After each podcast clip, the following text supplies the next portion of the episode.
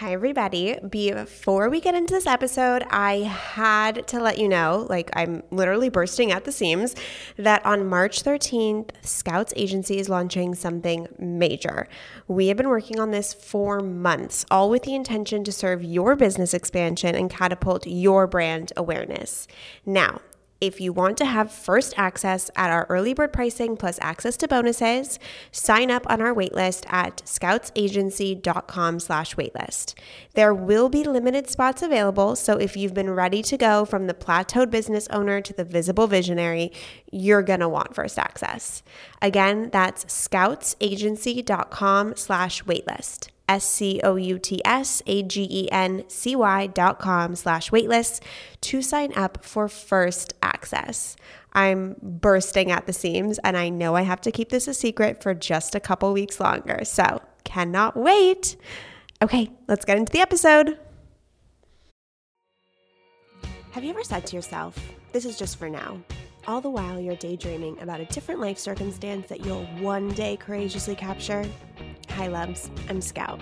And every time I hear someone tell me that their job, career, relationship, life circumstance is quote unquote good for now, my mind goes insane as I frantically try to pull the true meaning out of them and figure out actionable steps to achieve what they envision in their head. This idea of setting a better standard for your life is what this podcast is all about. Let's do this. Hello everybody. How are you? It is 12:39 on a Sunday afternoon and I just got out of the shower. I have a coconut oil mask in my hair. Just straight coconut oil from the grocery store works wonders. Um, if you guys follow me on Instagram at Scout Sobel, I have been kind of playing around with my natural curly hair, which has been really fun and new and giving me kind of kind of a new persona, um, a new energy, I would say, because I usually straighten my hair a lot. So um, it's been fun. And I thought I would hop on the mic today because I know I talk a lot about mental health here with my struggles with bipolar disorder, um, which obviously is one of the foundational roots of this podcast and the reason I started this podcast. Um, but there's a whole other side to me that, due to my mental health and mental strength that I've been able to cultivate, um, I have been able to live a certain life as an entrepreneur. And so I would love to talk to you guys today and recap the history of how I got into my entrepreneurial journey, the plethora of phases in my career, and how I got to today, which is being a co host of OK Sis podcast with my sister Mads, running Scouts Agency, a PR agency, and hosting this podcast. So, um, I guess we'll take it back to the beginning. And I hope that this story helps those perhaps you're either graduating college or you're in college or you're graduating high school or you're just in a job that you don't like, especially now during quarantine and the global pandemic of coronavirus. I think a lot of us are reevaluating our lives and what we want to do with it. So I hope this story is a story of inspiration and that I didn't have it all figured out. I am 28 years old right now, and I just felt as if last year I was actually coming into myself. Um, I have had so many iterations of my entrepreneurial career, which I will outline here for you.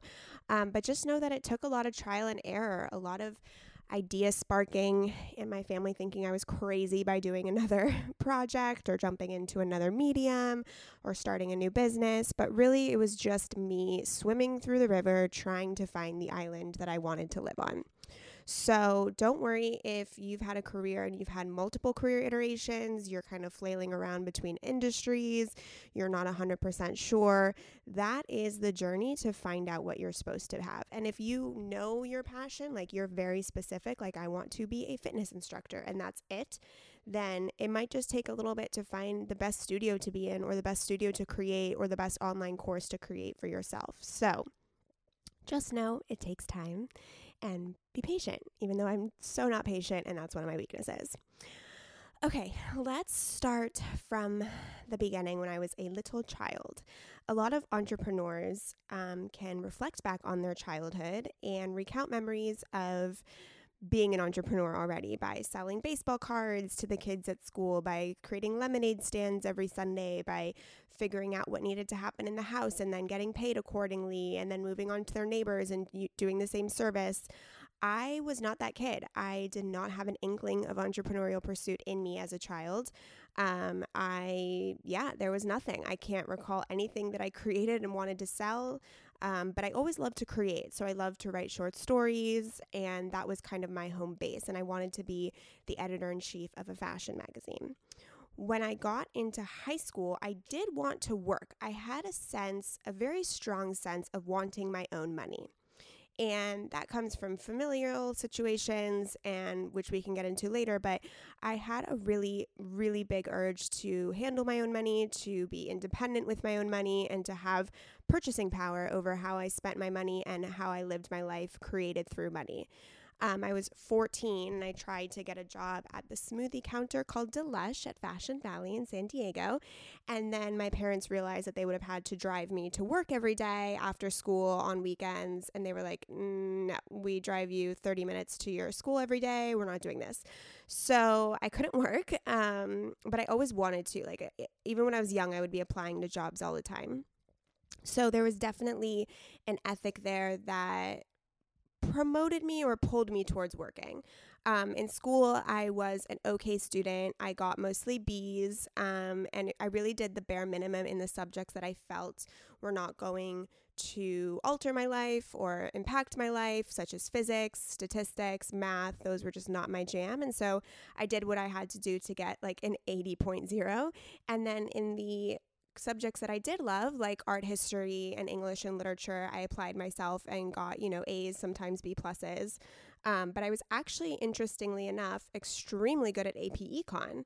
Um, which was so left field for me. It was so out of character for me. It wasn't in the arts, it wasn't in creative expression, it was in none of that. And I remember um, after I got an A in AP Econ, um, my instructor, my teacher, pulled me outside and he looked at me and he said, You know, I know you think that you belong in the creative sphere with art and writing, but I just want you to keep an open mind because I think you have strengths in other areas that you're not giving yourself credit for.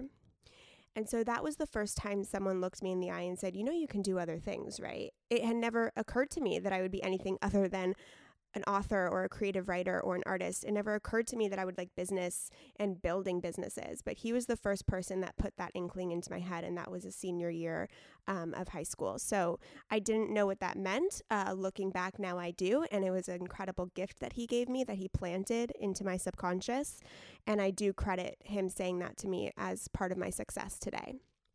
So fast forward to college, um, where I was dealt pretty heavily with my bipolar disorder. Um, my college career was crazy. I went to Berkeley City College. I transferred to Sarah Lawrence College for f- sophomore year. My junior year at Sarah Lawrence College, I was diagnosed with bipolar disorder and I dropped out and moved back in with my dad.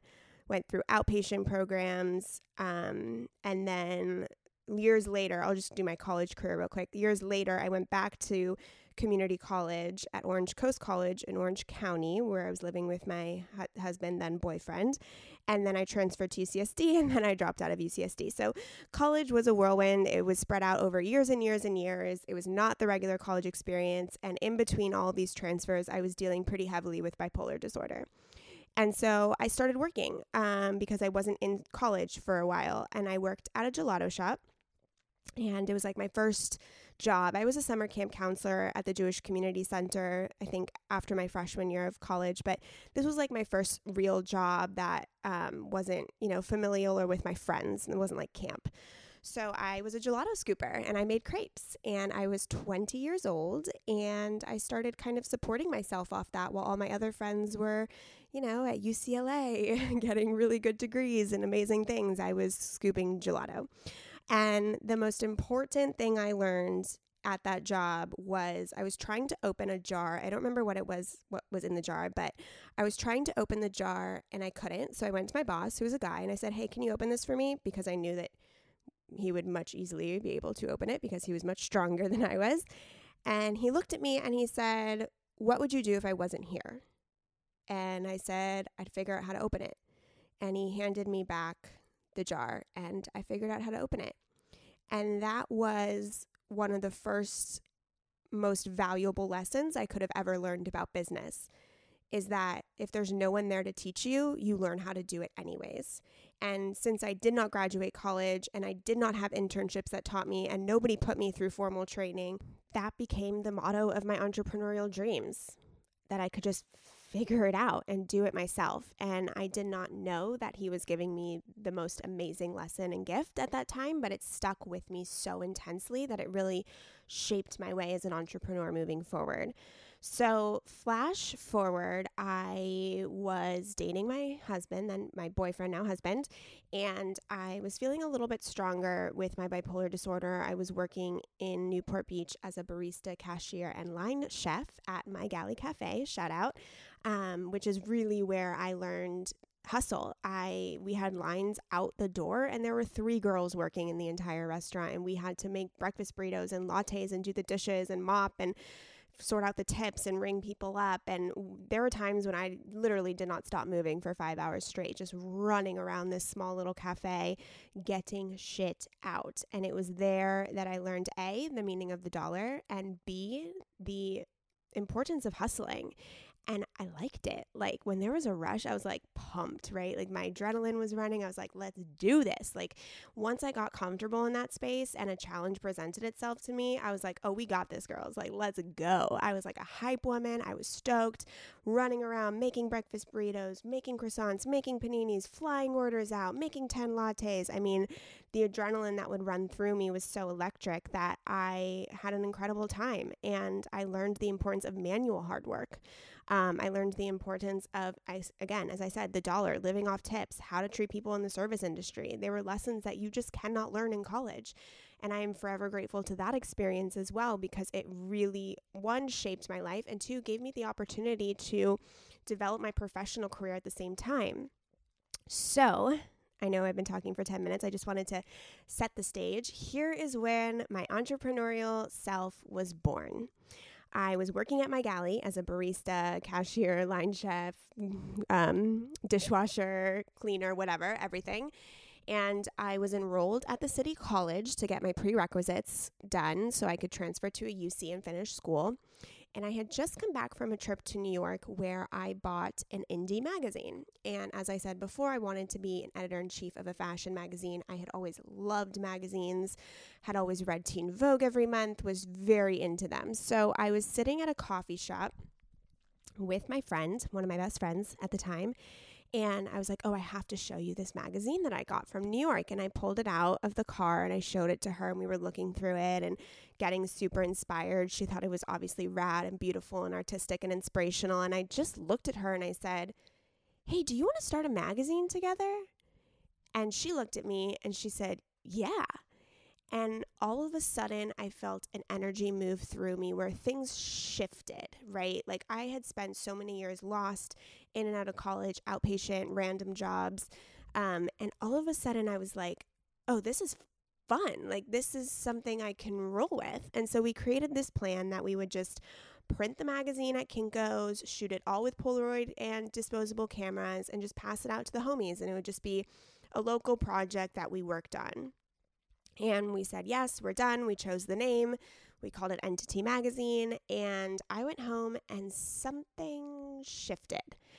Something in me was like, no, Kinko's isn't going to cut it. So I started obsessively researching printing facilities in the area and I set up appointments with a bunch of different printers and found one that I liked and became quite close with the guy Richard and um, got quotes and realized I need needed thousands and thousands of dollars if I wanted to print a magazine on beautiful paper with beautiful binding and gorgeous gloss or matte or whatever it is we wanted to do. And so I said, where am I going to get the money? So I started a Kickstarter campaign and we raised $10,000. I had to put a little bit of my own bat mitzvah money savings in there and we printed our first issue. We, um, my best friend and I worked on it together, and we printed it and we just handed it out for free um, at coffee shops. We drove all around Southern California and dropped them off at coffee shops, and then the next thing was like, okay, well, we have enough money to create a second issue. What do we do now? And I decided that we needed a distributor. Just for context, I am 22, 23 at this point And so I submitted our magazine to a distributor. A national distributor picked us up and said that our issue two was going to be uh, sold in newsstands across the country. And so we created our second issue, which was much more beautiful than our first. Our first was a little janky. And then I woke up one morning to an email after we'd already seen the magazine on newsstands, which was insane. Um, the feeling of walking into a newsstand and seeing your magazine there as a 23 year old when I wanted to be the work my way up for years to be the editor in chief of a fashion magazine. I it was it's a feeling I, I can't explain. And I woke up to an email and I saw an email and it said, Hi, Barnes and Noble would like to carry your magazine. Um, can you please answer these questions? Something very straightforward, very simple, and it wasn't, it, it was strange. Like it was just short and to the point, and I was like, what? So I emailed back because I couldn't believe that Barnes Noble was contacting me, and I said, I just want to make sure I understand this correctly. You're from Barnes and Noble and you want to sell my magazine. And they said, Yeah, that's what we said in the first email. And that was crazy. Um, they picked up the magazine, our third issue. We got Halsey, the musician, on the cover. Um, a bunch of our friends joined the team. We all worked for free. We all, you know, figured out our connections and emailed people and DM'd people and whatever we could to get people published. It was an all artistic magazine, so anything creative. And we got Halsey on the third cover, um, which was crazy. And talk about seeing your magazine in newsstands when you're 24 years old and you see, or thir- 23, I was 23, when you're 23 years old and you see your magazine at Barnes and Noble, it was surreal.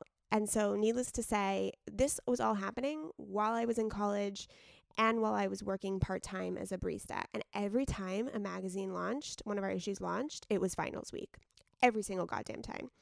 I don't know why, and that was what it was. I was driving and picking up magazines and sending them to distributor, you know, centers so they could be distributed across the country and working with my distributor and visiting the printing thing and driving down to my graphic designer who lived in northern San Diego and it was a lot. I was doing a lot, but I was on fire. I was electric. I was happy. I had a purpose. I had a passion. And once issue number three was distributed to Barnes & Noble newsstands across the country with Halsey on the cover, who was lovely. We had an incredible photo shoot with her.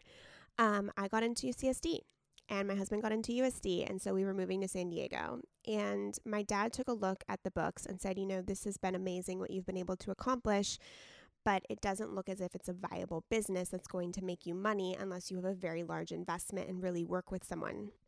And at the age of, I was almost 24, getting an investment and running a company like that wasn't in my scope of believability. I was still pretty bipolar. I hadn't graduated college. I was 24. All of my friends were working good jobs and making good monies and supporting themselves and I felt behind. And so I didn't know what to do and I said, okay, well, maybe it's time for the magazine that I, you know, it had its run and I need to finish college and I'll use it as a stepping stone towards my next whatever it is. And at that moment that I decided that, a friend knew somebody who was looking to invest in a magazine to create a digital version. And so I linked up with her. And long story short, she bought into the magazine, making me a minority owner and we rebranded Entity Mag to entitymag.com and it became a digital women's media site. And I served as the director of operations and I worked my ass off that year. That was the year I learned about business. So when I started the magazine, it was more about creation and how to create a project, to follow through with tasks, to create something, to raise money, to budget. This was how do you create a viable business? I went through business boot camp that year. It was incredible. I was on fire. I had a confidence about myself that I was like a career woman.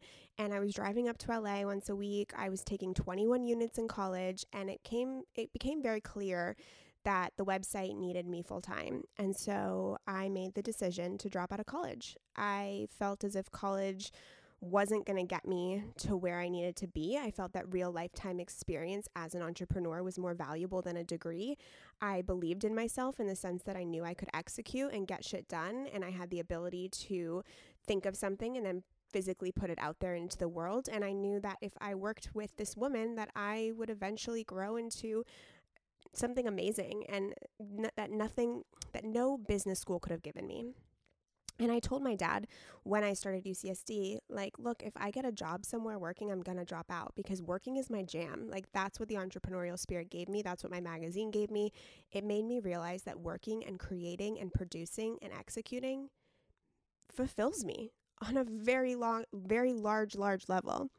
So I dropped out of UCSD and I was the director of operations of EntityMag.com, which is still around today and thriving and one of the fastest uh, growing women's digital media sites that has an amazing emphasis on mentorship. And it was a wild ride launching that. And the magazine got to a point where we really needed me in Los Angeles, um, but my husband was finishing up college and a PhD program in San Diego. So I decided that I had done my part in the company and then I decided to move on. So it was sad to move on, but I love checking in on them and it's doing amazing. And it was, as I said, one of the most incredible growing, learning experiences of my life. I learned so much from the woman who took me under my wing, her wing, and um, trusted me with this project with her. So then I was like, what do I do now? I didn't graduate college. I do have two incredible launching of a business experience. Um, but I didn't graduate college and I didn't know what to do. And honestly, I had been working really hard for a while that I decided to kind of take it easy for the year. I had saved up some money from working and I decided to live off of that for the year and kind of just do a passion project. And so I said, you know, I really understand WordPress now because of launching entitymag.com and I'm really into Instagram. And so I decided to launch a blog. I called it Review by Scout and I started my podcast, and it was called Podcast by Scout, which would then become OK Sis, which we'll get into later. But the year was up. I got married and I had no more money. And so I needed to work a job. And I was applying and applying and applying everywhere, and nothing really fit. Something about me, one, always said that I could never take a job that I didn't love. It just is not in my DNA. My bipolar would flare up. But two, I really wanted to get to work and do something passionate. I also felt a little weary about working under somebody. I had kind of always been my own boss and my own leader in my space with my magazine, with the online digital media site, with my blog, with my new podcast. And so I was a little weary of that. And none of the opportunities really worked out that I was interviewing. People thought that I was either overqualified, and also nobody asked me if I graduated college, which I thought was really interesting. And then at the same time, my mom was starting her tech company. And I was with her one day and she said, Oh, I'm hiring this person for something. And I looked at her and I was like, Excuse me, you know I'm looking for a job. What the fuck? She looked at me and she said, Oh shit, did not put two and two together. Do you want it? And I said, Yeah, I want it. So I became the director of operations of my mother's tech company. That was a startup in the startup phase. There was only one other employee, it was three of us. And it gave me that freedom of being my own boss because my mom really trusted me and let me run with the position and all that good stuff. But it still wasn't my project. But I had an amazing time. I worked there for a little over a year. Um, and during that time, I was still doing my podcast, my podcast by Scout. And um, it was feeling stale um, and I didn't know what to do with it. And I was in, I'm sure you've heard this story before, but I was at the Ojai Valley Inn and Spa with my sister Mads getting massages and drinking rosé by the pool. And I said, Hey, I don't have an episode next week. Do you want to hop on and just record on my phone? And she was like, Yeah, let's do it. And we were a little tipsy and we went into the, um, what's it called? The um, business center of the hotel.